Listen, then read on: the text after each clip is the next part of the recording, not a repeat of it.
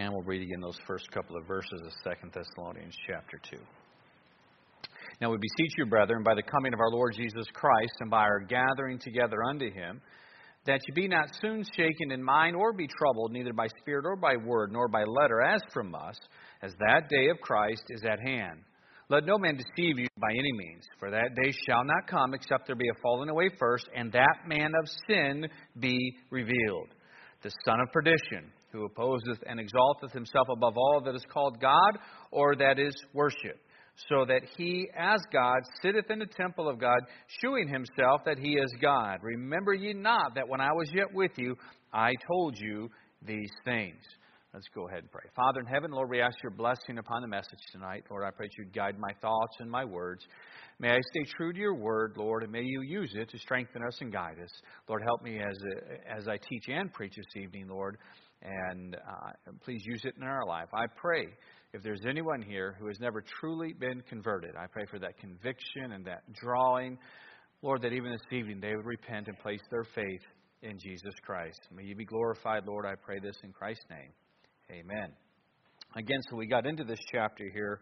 Um, would have been a, just a couple of weeks ago, and we'll be looking here at the Antichrist for the next, uh, at least probably another sermon or two here uh, um, in chapter 2.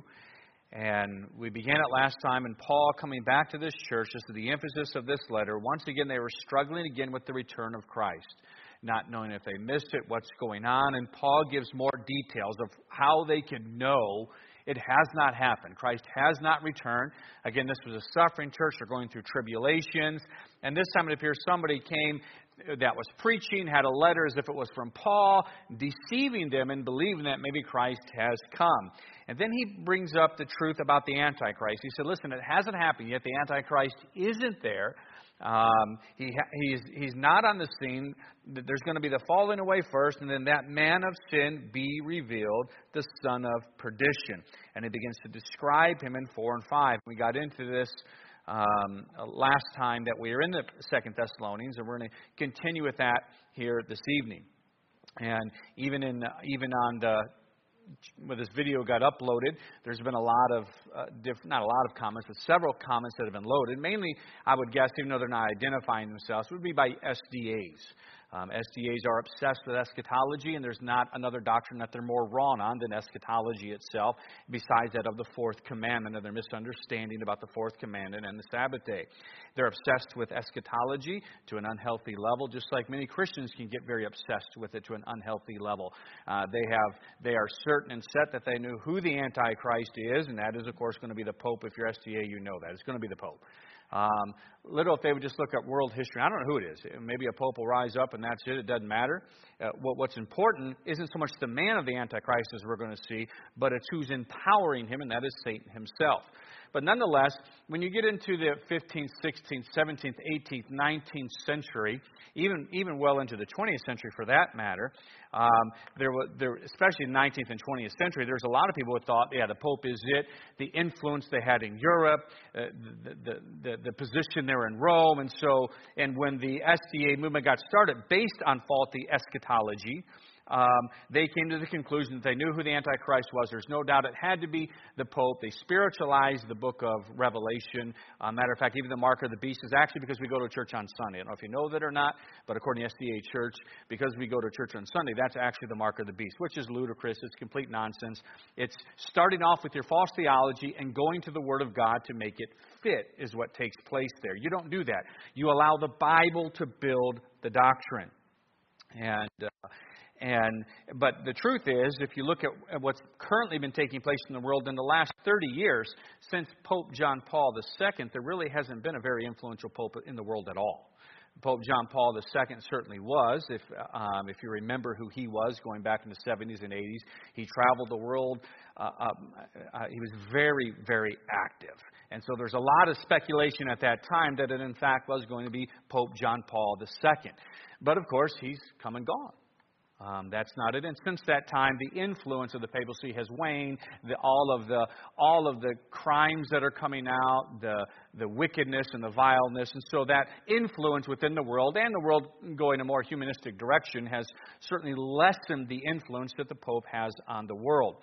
Um, but again, as I mentioned last time, people are always speculating who the Antichrist is, and and uh, it's just amazing. It's one of those things you can talk about and talk about, but it never helps your your, your spiritual character. It, it's more of entertainment value, if you will. Um, and so be careful with that. Make sure that our studies of the Scripture are there to edify and cause growth. Um, and so, so anyhow, but nonetheless, that's going to take place. People are going to talk about that and try and guess who it is. But again, what is, but what is more important about it isn't so much who the person is, but who's giving the power to that person. And it's talked about in a few other places in the Bible. Um, and, and that really is about it. Look over in Revelation chapter 13. We look at a couple different places where the Antichrist is talked about Revelation chapter 13, Revelation chapter 17, the book of Daniel. We're going to look at a few of those tonight from Second Thessalonians, where it talks about this man of sin being revealed. About how all this is going to come about when this Antichrist, who will be a world leader, um, uh, when he does come to power. Now, Revelation chapter 13, we've went through the book of Revelation. If you remember, once you complete chapter 9, once you complete chapter 9, you go into a parenthetical part for the next several chapters, all the way through chapter 14. And in this parentheses of the book, it's not chronological anymore. It'll pick up chronologically once you get into chapter uh, 15. All right? What it does here in this section is gives us more details about events, about characters, about people that are going to be coming to prominence during the seven year tribulation time frame the war in heaven, um, the, the, the, false prophet, and of course the Antichrist. So I want to look at the, a few verses here that deal with the revealing of the Antichrist. Um, in Revelation chapter 13. So let's look at a couple of verses here. Verse number 1 of chapter 13 says this And I stood upon the sand of the sea, and I saw a beast rise up out of the sea, having seven heads and ten horns, and upon his horns uh, ten crowns, and upon his heads the name of blasphemy. And the beast which I saw was like unto a leopard, and his feet were the feet of a bear, and his mouth as the mouth of a lion. And the dragon gave him his power, Satan, and his feet and great authority. The dragon we already seen as Satan was already brought up in chapter 12. Again, 12 and 13 are, and, and it tells us that, our spirit, it's, it's given us a, a spiritualization of what is taking place. He's trying to draw imagery of, of what's going to be happening during this time. He says, And I saw one of his heads, as it were wounded to death, and his deadly wound was healed, and all the world wondered after the beast. And they worshipped the dragon, which gave power unto the beast, and they worshipped the beast, saying, Who is like unto the beast? Who is able to make war with him? And there was given unto him a mouth speaking great things and blasphemies, and power was given unto him to continue forty and two months. He opened his mouth and blasphemed against God to blaspheme his name and his tabernacle, and them that dwell in heaven. And was given unto him to make war with the saints and to overcome them, and power was given uh, uh, given him over all kindreds and tongues and nations, and all that dwell upon the earth shall worship him, whose names are not written in the book of life of the, of the Lamb slain from the foundation of the world. If any man have an ear, let him hear. And so here, in, in these first 10 verses of chapter 13, we're also going to go into Daniel in just a minute and look at this. It is describing to us where all of a sudden it is revealed this Antichrist.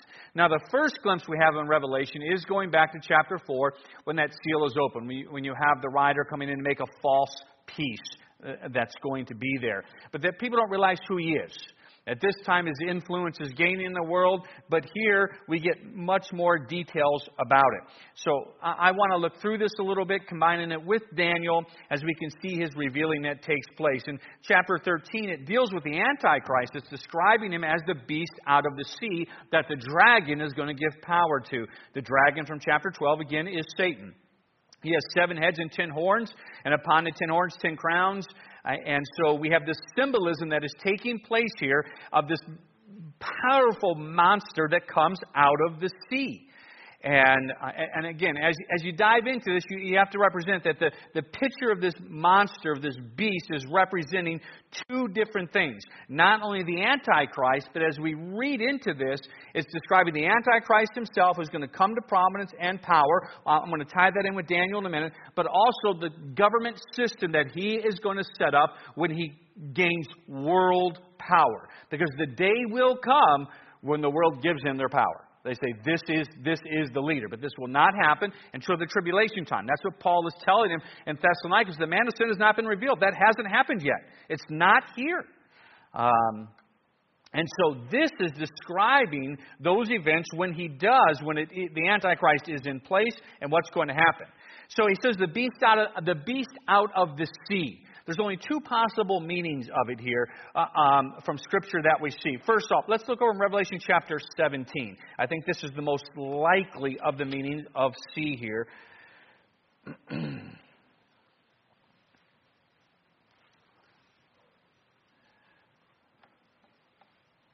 and look at verse number 15.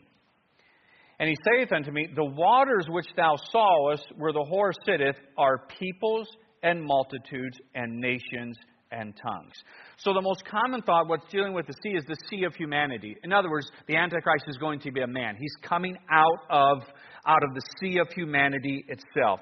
The other possible analogy that we see in Scripture that it could be referring to is that of the abyss, the depth. We see that in Deuteronomy chapter 30. We also see that compared to what's quoted in, in the book of Romans. And, and, again, that could be just be the symbolism of, of power coming basically out of hell, if you will, at that point. But I think the most likely is because of the connection between Romans chapter 13 and Romans chapter 17, that is simply dealing with the sea of humanity, that he's rising out from among us. Um, and I think that's, that's very likely. So he has these seven heads and these ten horns. Uh, let's deal with the ten horns first. The t- a horn always represents power and strength and might uh, um, a fierceness, if you will, uh, a power of some sort. And so Revelation lets us know that these actually describes for us exactly what it's talking about in chapter 17. Chapter 17, let me go back there in verse number 12. It says, And the ten horns which thou sawest are ten kings which have received no kingdom as yet, but receive power as kings one hour with the beast. So, Revelation's interpreting for us what we see taking place in chapter 13, and it says, all right, these things, they represent ten nations, they represent ten kingdoms. And, uh, um, and, and so, and, and that certainly is, uh, makes it very clear to us. Um, so let's deal with these with these ten first, and then we're going to go into the book of Daniel from there. Um, and, and, and, and we'll tie it all together.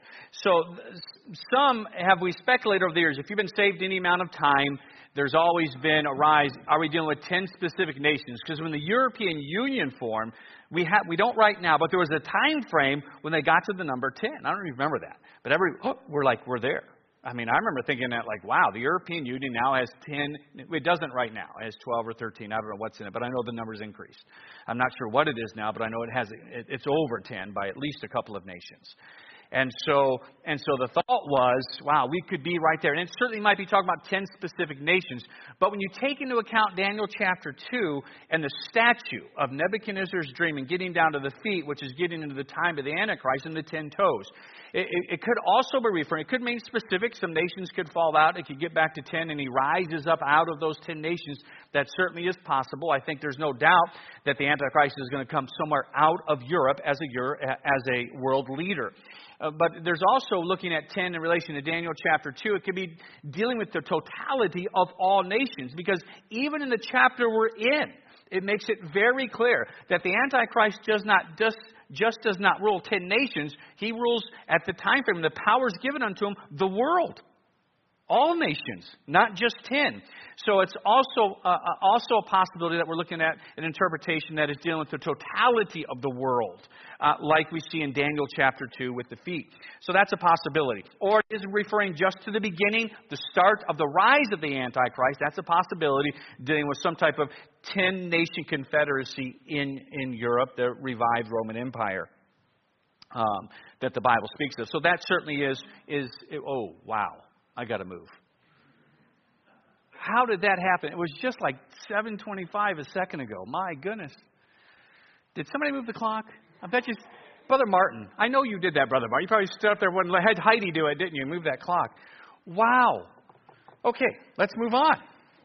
Um, and of course, each of these rulers will blaspheme, have the word blaspheme on their crowns. In other words, these rulers uh, uh, of the world are going to hate God. They're going to hate Him. And you can see that coming in. Can't you see that the hatred for God in our world right now? Is, especially leaders. Think, think of what happened. It was New York. It wasn't in California. California do the same thing, though, I have no doubt. Do you remember when New York voted in, it wasn't that long ago. Um, I can't remember. They voted in that you could perform an abortion all, up until birth, which is just astounding to me, which is true in a lot of places. So that's not shocking. We know that that's taking place and how wicked and vile that is. But what I want to bring up about that time, what happened at that vote, hasn't happened in any other state. When they voted that in, the legislation for the state of New York applauded. I mean, that's just a hatred. That's all that is. That is just a hatred that they just voted in up until before that baby's born. If that woman decides she wants to kill that child, so be it. They voted in law, and then look what we did. So, in other words, you can see it. There's evidence is everywhere the hatred of God. But then you have you have that not only the ten horns, you have the seven heads. Um, and and again, in verse 17, let me go back to 17. It helps us interpret a lot of this. Let me see if I can find the verse here. And there are seven kings. This is I'm in, I'm in chapter 17, verse 10, which is going to help us interpret the seven heads. And it does a very good job of it right here. So, so this beast is rising out of the sea. It has the ten horns, which are representing either ten literal nations for his assumption of power or just the totality of all nations. One of the two. We know this that the world leaders involved are going to have a hatred for God. All right, so he's coming up out of that to assume power. It's going to give us the event that's going to catapult that here in just a minute. But now, when it's given us the description of the revealing, it deals with these, uh, uh, uh, with the, the, the, the um, seven heads. Verse 10 interprets it.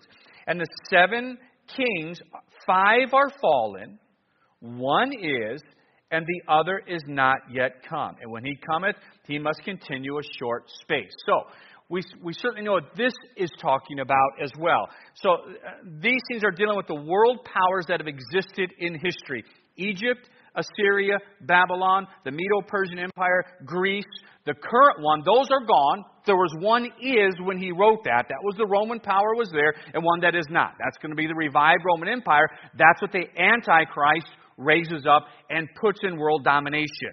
So you have those Egypt, Assyria, um, Babylon, Medo Persian, Greece, the Romans is current, and then the one that is not is referring to the Antichrist. That's what it's referring to in the picture of this beast. So out of that, it has a picture of those that were come before, and then ten nations will form with power represented by the horn, but from those is going to rise up the Antichrist, and they're going to give him their power. They're going to let him be, this is the man. All right? So that's what it's dealing with when he is revealed, how it's going to come about.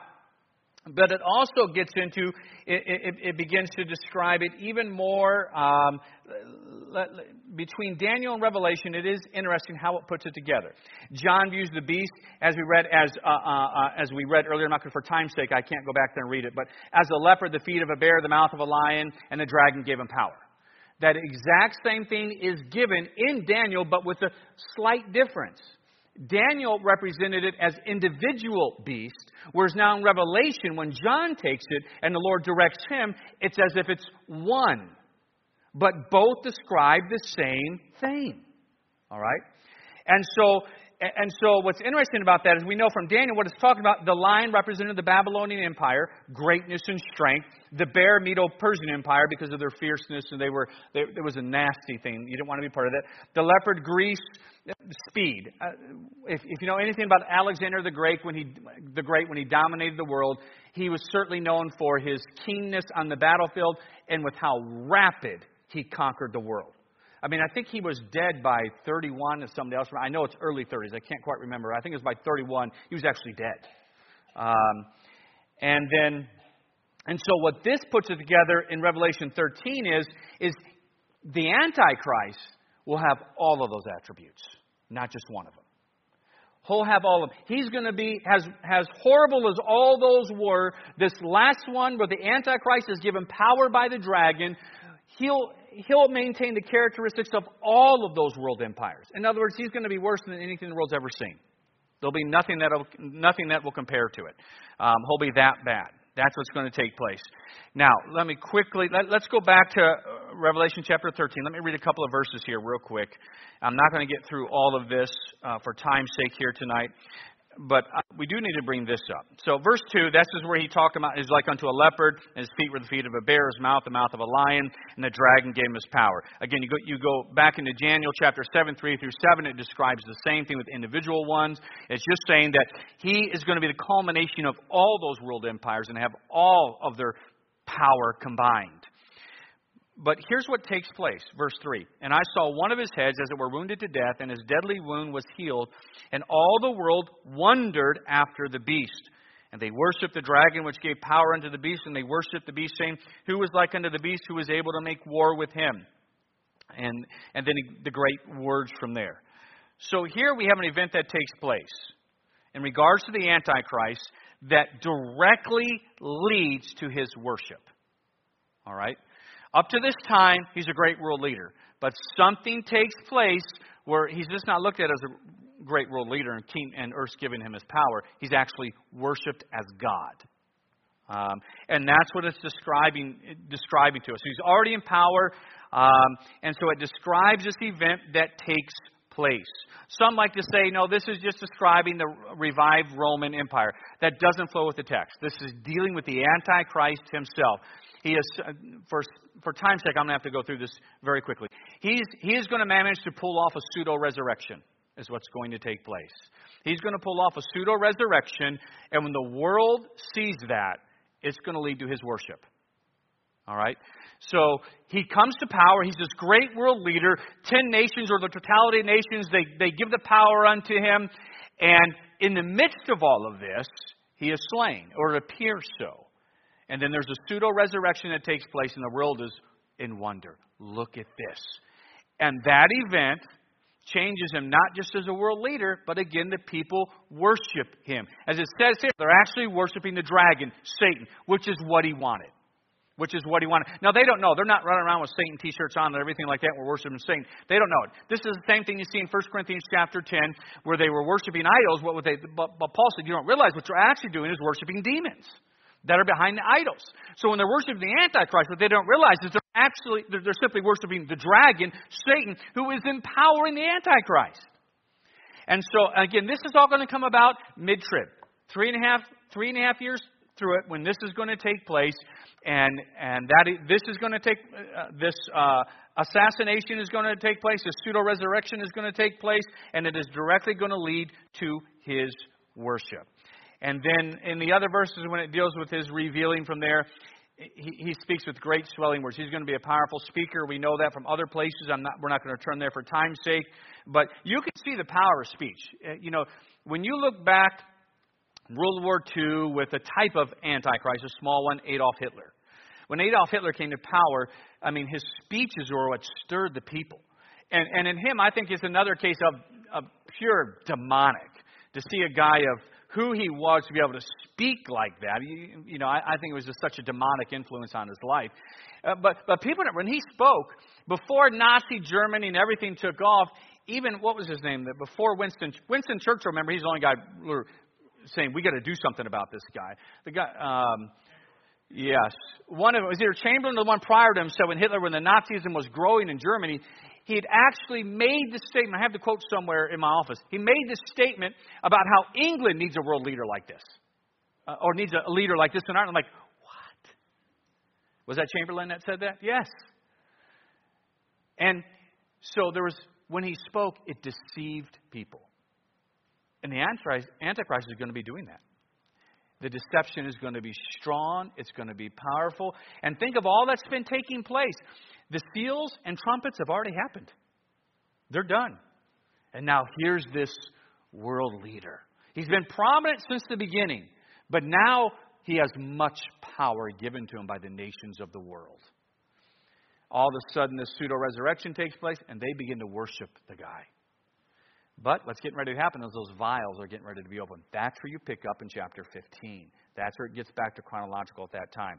So that deals with the revealing of it, but I, I really got to shut this down. So with heads bowed and eyes closed.